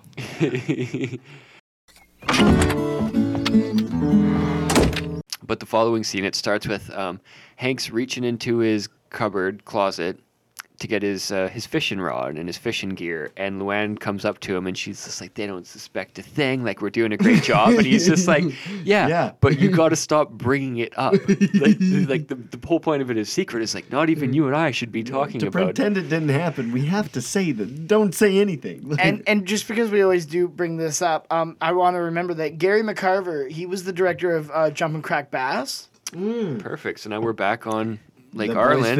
Yeah. The boys are in their boat, and there was one very noticeable difference about this scene than the last time we were on Lake Arlen, because they're not catching big old bucket mouse. They're catching catfish. Hank's got a big old catfish. Now that's a southern catch, mm-hmm. from what I understand. I mean, I've seen a couple fishing shows from down south. Mm-hmm. Yeah, but those are river. That's a river fish, isn't it? Well, rivers or lakes, just freshwater, but They're not noodling. They've got their rods and reels. Ooh, La Grunta Microbrewery. Shut up, Dale. You can't say shut up. I haven't made fun of you for going to the hotel yet. That's Dale's main role this episode. Yeah. And Hank is not himself, because we remember from Jump and Crack Bass, fishing was always his escape in that episode, to just go and relax, and until fishing became more about smoking crack than it was fishing. Hey, they weren't smoking it. But, baking crack. Yeah. But, yeah, Hank is not having a good time, and he's sick of being pestered about it, even though Dale didn't even really get a chance to bug him about it. And that's kind of like a strategy when it comes to... I mean, Eminem did it. If you make fun of yourself or you take the joke away before the guy can make the joke... then you really steal the thunder. How long are you going to beat this into the ground? The hotel is history. I thought I could have a morning without hearing about the dolphin, but I guess not. So what's your damn dolphin joke? Now you've ruined it. Good. But I will say there is when you're taking the jokes from your buddies and you're like, okay. I'll hear them. Let's go. Okay. What's your best material? I'll get the jokes. But then, if it is, affecting you as much as, Hank is affected, that's how you'd react, is to be okay, it fucking upset me. And this is, I'm fucking done. Yeah. Ending it before it starts. I'm not going to take an afternoon of abuse. I'm bearing this hatchet right now. And there are a lot of things, especially Hank, there are a lot of things that he'd be okay, I'll hear it. Mm-hmm. Very funny guys. Totally. But this one's no. I've been assaulted and this offends me. He's a victim. He's a victim. And you know what? We also talk about Bill sometimes, how he doesn't really get, social cues, what the mood's supposed to be. But I do like that the mood's been soured by Hank and Dale right now, and then Bill comes in quite cheery when Hank gets a fish. Oh, Hank's got one! I get hooksies. Get it off.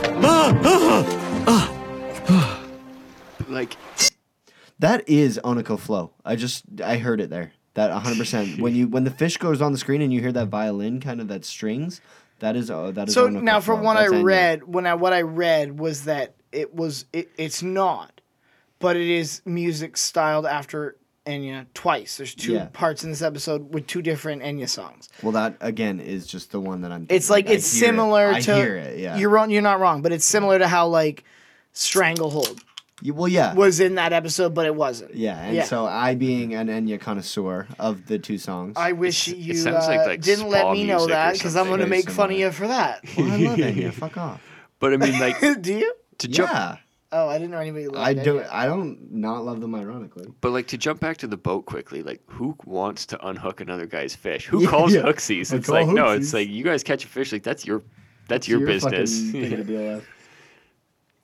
But the guys are just shell shocked when Hank has that fish flopping around on him and he does nothing but can't deal with it. And he flips it back into the lake. Yeah, Enya's a person. Is it another group? No, Enya Patricia Brennan, known professionally as Enya, is an Irish singer, songwriter, and recorder, producer, and musician. So I guess she plays a recorder. No. Okay, I stand corrected. I thought it was her entire group. I didn't know she was Irish. Anyways, back to the topic. Are you an Enya fan because you're a Lord of the Rings fan? That's the third Enya song that I like. I don't really like that one. The Gollum song? No, she does the May It Be, I think. I am Smeagol. Okay. Not that one. No, that's different. That's a different one? That's different. Okay. But to stay relevant to what we were talking about, yeah, it's obvious that the guys get all fucked up that Hank can't deal with this fish because, they don't even say anything. No, they're just staring at him. Everybody's kind of traumatized. It's kind of weird. Yeah, the fish flopping in your lap, and you just caught it. Bill tries to stand up for him. He does. Yeah, it was an ugly fish. But it's obvious that Hank now has, flashbacks and trauma when it comes to fish. Mm-hmm. Yeah, dolphins aren't fish, but whatever. Yeah. Actually, fish is a very... I helped Allie study because she got her, fish exams and everything coming up. Ah, the big fish final. Yeah, big fish finals. It's called ichthyology. But either way, she was fish are weird because they aren't fish doesn't describe anything scientifically. Mm. So fish are just shit that lives in the ocean. Got you. There's not a specific definition. There's no Latin attached. No, and that makes no sense because, again, there are shit that's mammals and fish are all so different. So that's, what I understand. I guess what I'm mostly curious about. And I work with them. Do fish yell at their eggs like Peggy yells at her eggs? Yeah. 98.8 degrees. Well, you can have it your way, Mr. Egg. We can wait just as long as you. You're not dealing with a couple of hormone-crazed teenagers here. Come on! She labels her egg as a man. Mm-hmm. Yes. When? Before they're about to get busy. What does she say? Mr. Egg. It's the Eggman. Eggman. But yeah, this is a scene that Hank doesn't want to walk into after a very stressful day of fishing and dealing with this trauma that he's been dealing with since his dolphin encounter, but Peggy is ready for love, but Bobby is ready for turn-down service. Okay, we're decent. Turn-down service. Here's your hotel mints. I love when Hank, when Hank hears the knock, he just puts his glasses on. And then he's decent. And then we're decent because Hank has his glasses on. Yeah, this is... It's a very strange scene. It is, and I think this is I know there's been lots of jokes where they're almost getting intimate, when Hank's "Oh, I can't sleep," and she's like, "Oh, you dog," and then it gets cut off. But this is, I think, the closest we get to what do they call Pleasure Town? Yeah, and Bobby's. What were you gonna call it? I don't know. Sensual City. Okay. Bobby's 10 seconds removed from being in the room. Yeah, and Peggy gives her most fierce "ho yeah" of the season. Oh, yeah.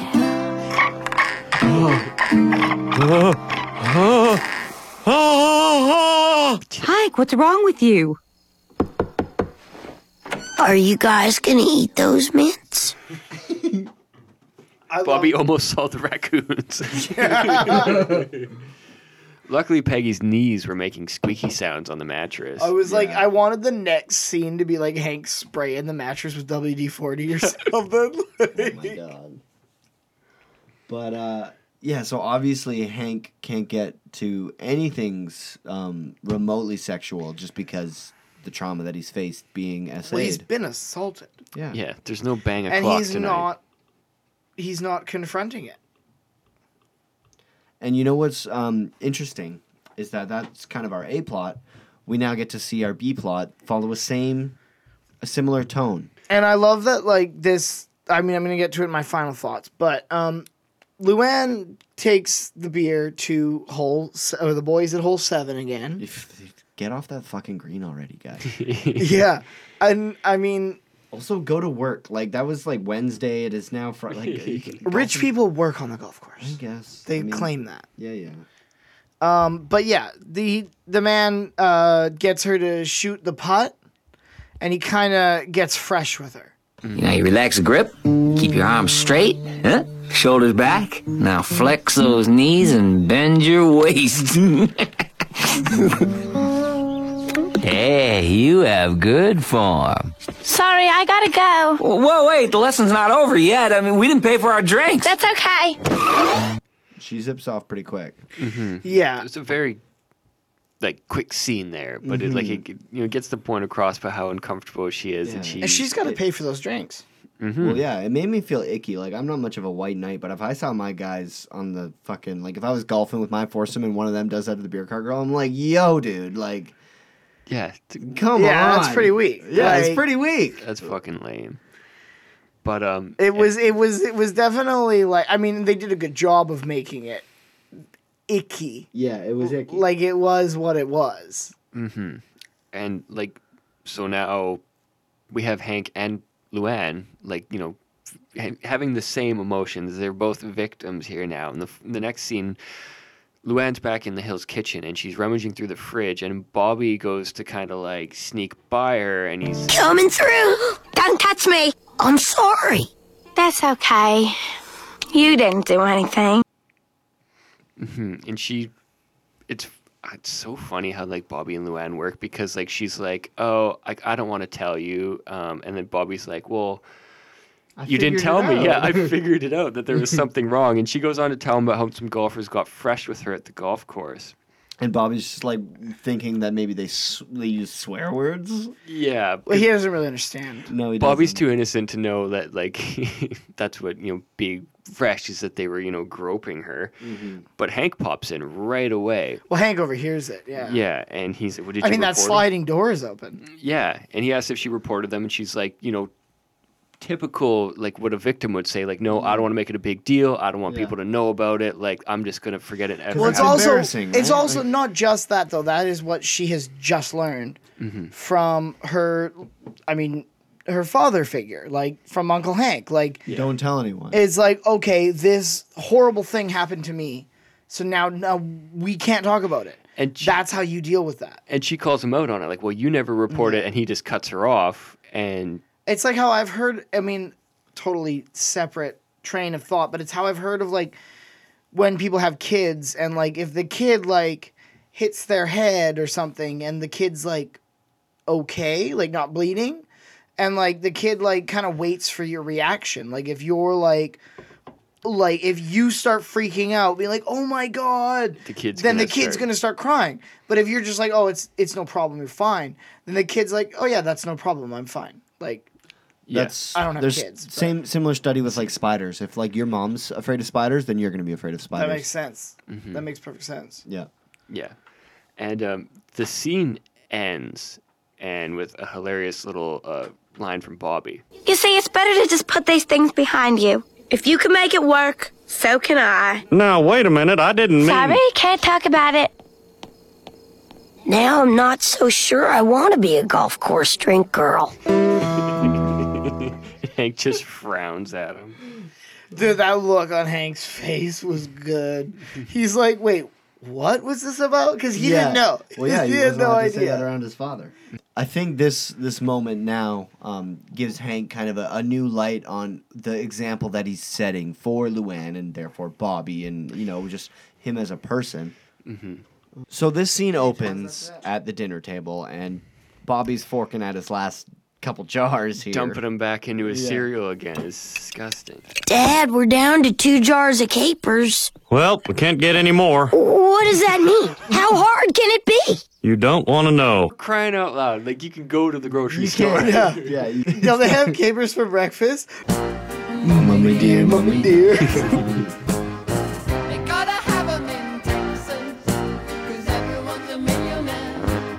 Those are not capers. That's not the song. No, but that's exactly what I was thinking. It was like, is this seriously, like, is this a Breakfast in America bit? It might be. It's in the pickle section. It is. They're there. And then we're interrupted by I think she's still beautiful, Luann, wearing some of Peggy's clothes. She looks very grunge. What are you doing, Luann? Looking pretty in public is just asking for trouble. So I borrowed some of your clothes. It's funny because I thought those were Uncle Hank's clothes. Yeah, right. And like that's where she would go to look unattractive, but she goes to Peggy's clothes instead. And that's the shame too. Is like this behavior that like Hank's kind of leaning her towards, where she can't come out about it. She's now feeling like she's got to fix it inwards and prevent the problem. Well, it's her problem, right? And so like it's her fault is what she's feeling. Now that's exactly right. And so now she feels like she shouldn't be quote unquote like asking for it with the way that she dresses. So she now needs to do this in order to deflect the male gaze.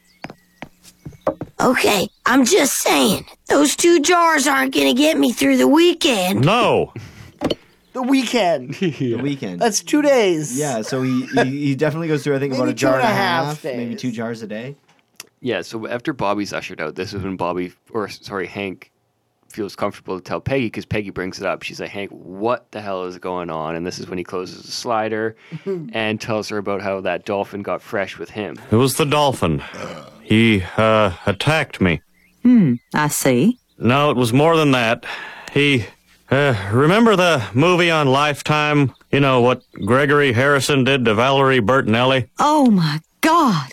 Oh, I have never... Well, actually, I have had a dog hump my leg. Oh, it doesn't feel good, does it? Phew, let it finish. It'll stop. I tried really hard to find what special that was, because Valerie Bertinelli's been in a lot of specials from, like, 1988 all the way up to 1999, maybe 2001. Like, a lot of TV movies. And I tried to find one where it was her as well as Gregory Harrison.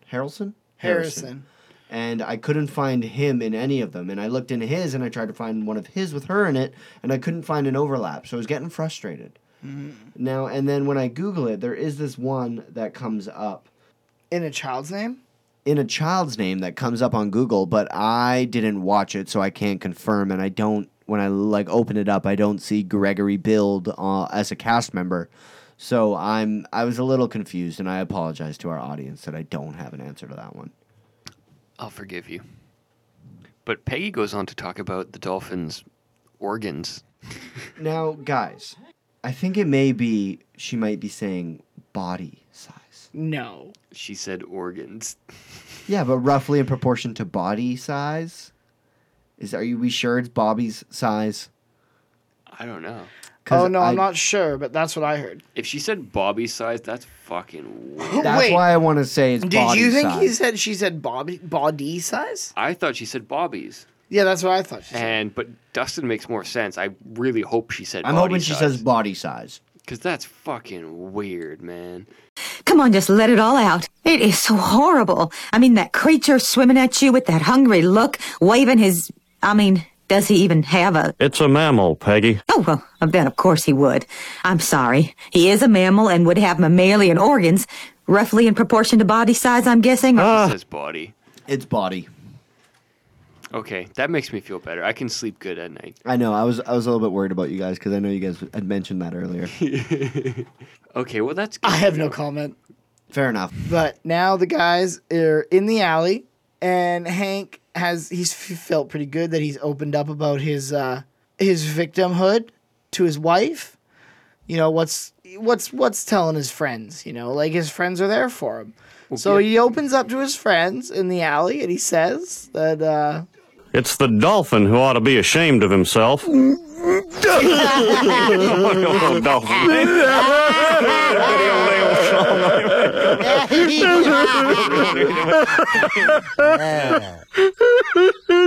happened to me.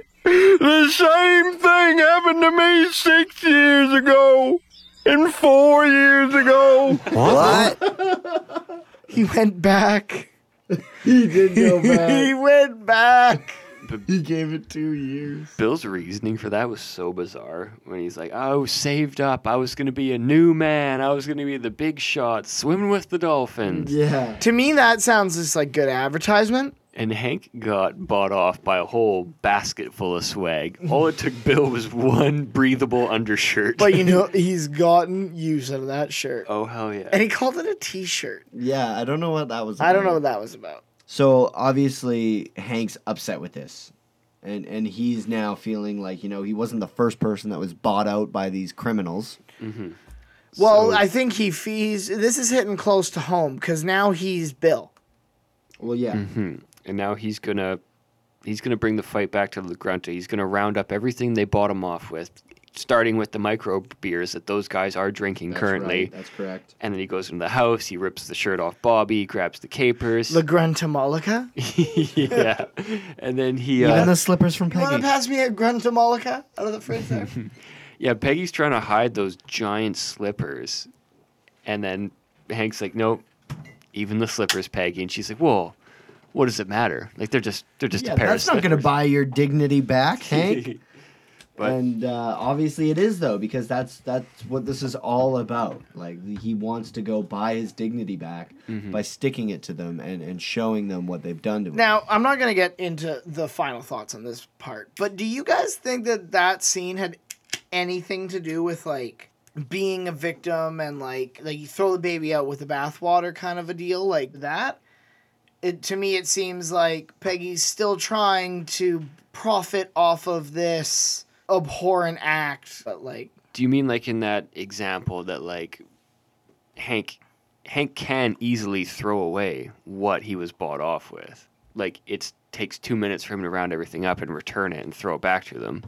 But not just that; it affects everybody else in his house. But very and his friends. Mildly. Like very mildly, but that's the thing. It's like these are the benefits that they would like to reap from his misfortune. And so it's like they're like, oh well, the slippers are fine, or it's like, well, this is the second time Dale's been seen drinking this beer and he's already ripped on it, but he's happy to drink it. So you know, it's like everybody else in your life is comfortable and like would rather you not rock that boat, but you're like, no, fuck this, I'm gonna rock the boat. It's like I don't know. It's like taking the Bill Cosby show off of Netflix or wherever. It's like, oh, there's a ton of other actors in the Bill Cosby show, but it shares Bill Cosby's name. So it's like, do you really take all these things away from all these other people because of one person?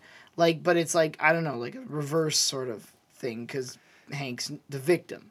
Yeah, I mean, I think I get what you're saying, but I think it comes down to it's just a bunch of junky shit. And Hank knows that, and he knows they'll get over it. It's nothing substantial. But that's the interpretation. Yeah. At the end of the day, it's Hank's choice to make. I just wondered what your thoughts, because when I was watching that scene, I was like thinking like how Hank's like gotta go and like Hank has to be the one who is the victim, but he also has to go to all of his friends and family and say like all those things you enjoyed from this horrible experience to me, I have to now strip away from you. Mm-hmm. And I don't know, I just wondered how that made you guys think. Yes, that's so true. You're so wise. There, take it all back. I don't want your payoff. What do you want? Money? Publicity? I want to see to it that no one has to go through what I went through, except for a female dolphin. You sign the agreement. Our lawyers will do what it takes to protect the good name of La Grunta. Hank wants publicity. Yeah, right? And then, like, after, like, Hank storms off, like, you really see where, like, this dolphin trainer's, like, where his motivations really lie. Yeah, that dude's jealous of Hank. Yeah. Why must you speak through guys like him? Why is it never me? It's in the face. That's what reminded me of that documentary. So yeah, that dolphin's smarter than the trainer and not into him. No. So yeah, the guys at hole 7 who they just cannot seem to get off of this hole. Can't sink that putt. So Hank comes back and he sees them. They stuff like some bills down Luann's bag shirt.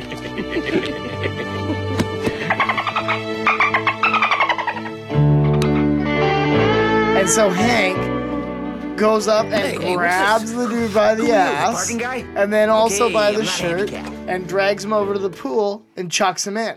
And this is what I was mentioning earlier when we were at the hardware store, where the guy's just like, man, it costs, 800 washers to park here. And then he's just like, okay, I'm not handicapped. Are you the parking guy? Like, that's what he's saying, because he didn't pay for parking. So that's what he thought he was in trouble for. So I thought when he said, I'm not handicapped, I thought he was a golfing reference. No, I think he means just like, are you the parking guy? Like, okay, I parked in the handicap. That makes sense. Like, okay, so he's a double asshole. He's a double asshole. Yeah. I thought that, I totally thought that he meant like a golfing handicap, which would have been a fine time for our reference, but that's what I think it was. Yeah, about. No, that makes more sense because he does say, "Are you the parking guy?" Mm-hmm. And Hank sees his opportunity because it's like, besides the fact that these dudes are harassing his niece, it's just like he can't go kick the dolphin's ass. He can't go kick anyone that works at the hotel's ass. But he's like, he can see this asshole on the golf course and be like, okay, buddy, like you're getting everything. Mm-hmm. And then it's nice too because like after he grabs this guy and is now manhandling him to the dolphin pit,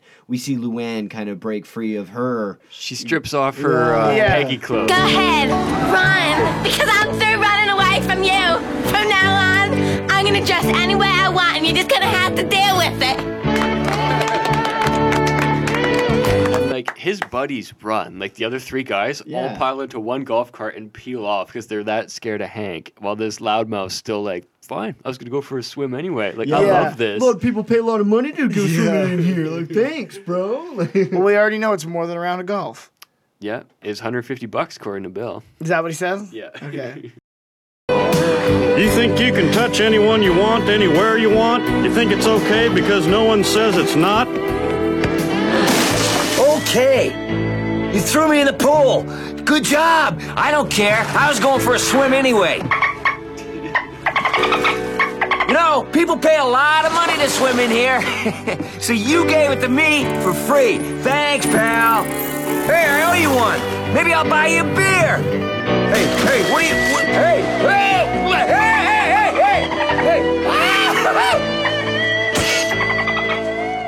It all goes south. Like, you see that kid who's, like, laughing, trying to take pictures, and then, like, when he, like, starts humping him, he's like, oh. He's like, I don't want to see that. And I guess, that guy must have...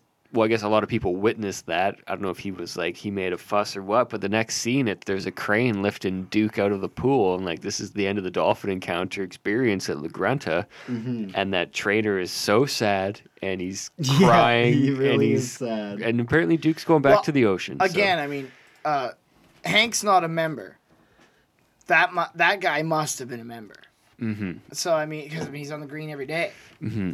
So when a member complains, you probably you gotta make some changes. And judging on the size of that pool, not big enough for a dolphin. Like, it's probably pretty inhumane. Yeah, and there's one member of the Hill family who also wasn't keen to what was going on, that was very sad about Duke's departure. Let's all wish Duke good luck as he begins his return to the ocean.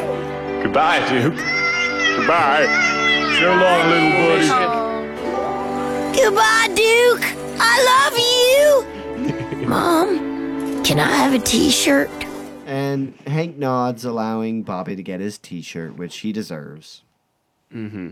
And Luann brings it back to when animals attack. That's right. She wonders if now he doesn't mind if she sends off the tape to animals attack. She wants his permission. Mm-hmm. And she already assumed that he would have said yes. She'd already sent it off, and they're going to Hollywood.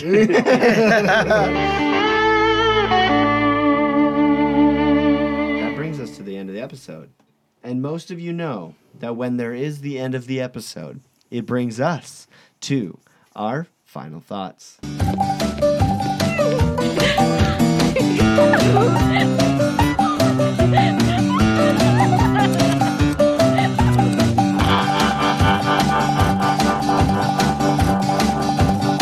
Denim, why don't you go first? Because you have to go bathroom. I do have to go pretty badly. But I will say that I love this episode. I think it's extremely well written. The fact that the B plot is there from the beginning, but it just marinates until like the third act when it becomes apparent how these plots diverge. How like it starts out with Hank trying to teach Luann a lesson. Yep. And then it ends up with Luann learning a lesson from Hank, not necessarily the one he tries to teach her from the beginning, but one that he eventually ends up teaching her, and then Hank realizing the error of his ways and about facing and being like, no, I have to set an example for this. And it's nice that he actually gets to kick someone's ass when he has to set that example. So I think that this episode is just extremely good. This is we're on a roll here, the couple good ones in a row. This one is it's certainly one I've been asking for. I don't know if it's my favorite this season, but it's one I've been asking for. Like, this is how I like to see Luann in this show. Like, she's used perfectly in this episode. It's not like, what was that other one with Rad, where she was kind of like, her character dipped up and down. Her character wasn't consistent. And in this one, I understand her character from the start, and it's the Luann that I know throughout, and I love it. And Hank, too, like, this is how Hank, trying to teach her a lesson, ends up teaching him a lesson. And it's an important lesson. I do think that, like, if we're going to get into that, like, the whole the guy's, like, being extremely inappropriate. Fresh. Let's say fresh. That's, like, I don't know, like, that's not one, like, I wouldn't see Hank as a character doing that when he was younger. But, like, I don't think that Hank as a character understands that or has ever had to understand that. Because he's a very straight-laced guy. Like, he wouldn't... He's not that guy. And just him being attacked by the dolphin puts him in that position where he needs to learn that and understand that. And it's at the same time that Luann's going through similar. Yeah, I think it was a really great message for Hank to deliver. Uh-huh. Him being the tough guy that he is, and like it served a really great purpose. I think they did a beautiful job of parlaying it into just a great King of the Hill episode where it was like you don't even really realize, I mean, like, until the end of the episode where it was like, wow, like, that was a really, like, I don't know how... They tied it together without you really thinking about it. Exactly, yeah. Like, it had, like, the humor, it had the guys. I mean, like, it wasn't, like, the most, like, laugh-out-loud episode that I've seen, but, like, it was a really great King of the Hill episode, and I really think looking forward, it's a very good... like, look ahead, where, like, more episodes are story-driven as opposed to, like, just, you know, the characters being themselves, where it's, like, they're going to new places, they're doing new things, they're experiencing new things, and I think King of the Hill has this very subtle way about going about it, and, like, that message, it's, like, that was 22 years ago, and it's still never been more true than it is now. So it's, like, yeah, it was great. I have no complaints. It's a good episode. Yeah, I gotta agree, because it's the word that keeps coming to my head, like, while you guys are talking and while I'm thinking of my own final thoughts, is balance, right? Like, this episode does a really good job of balancing characters, story, you know, greater themes, like you know, like you said, like the lesson, like what they're teaching. So I found that, you know, with the jokes that were in it, the characters that we saw, all of it balanced really, really well, and I would kind of put this as like a standard kind of where I'd expect or want a King of the Hill episode to be. Like, there was no element of this episode where I wish something was different, because this is just what I want to see out of a King of the Hill episode. So I was quite happy with it.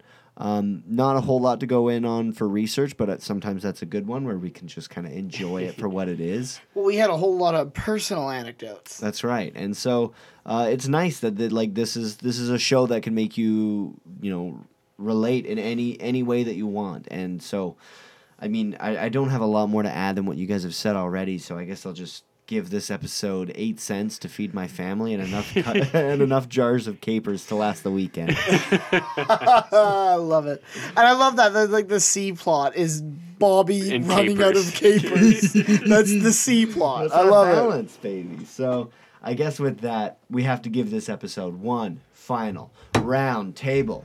We were Tanya.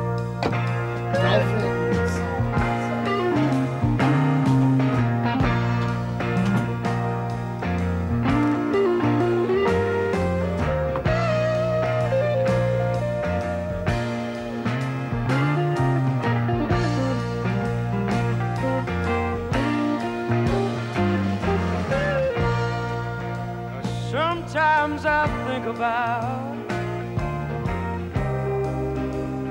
Saturday's child, and all about the times when we were running wild. I've been a-searching for the dolphins.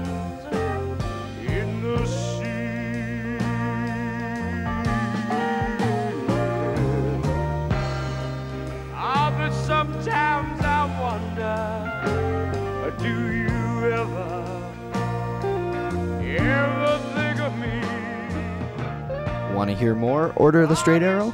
Join the conversation on Twitter at @UtsaKothPod or follow us on Instagram at @UtsaKothPod or look for us on Facebook at Order of the Straight Arrow, a King of the Hill podcast. Catch new episodes every Sunday night. Please share this podcast with your friends and feel free to contact us by email at utsakothpod@gmail.com. Please, no hate mail. Yee-haw! Hey, what you crying for, boy? It's a good show. This is a damn good show. The views and opinions expressed in this podcast are our own and in no way reflect the views and opinions of Mike Judge, Greg Daniels, or Fox Studios.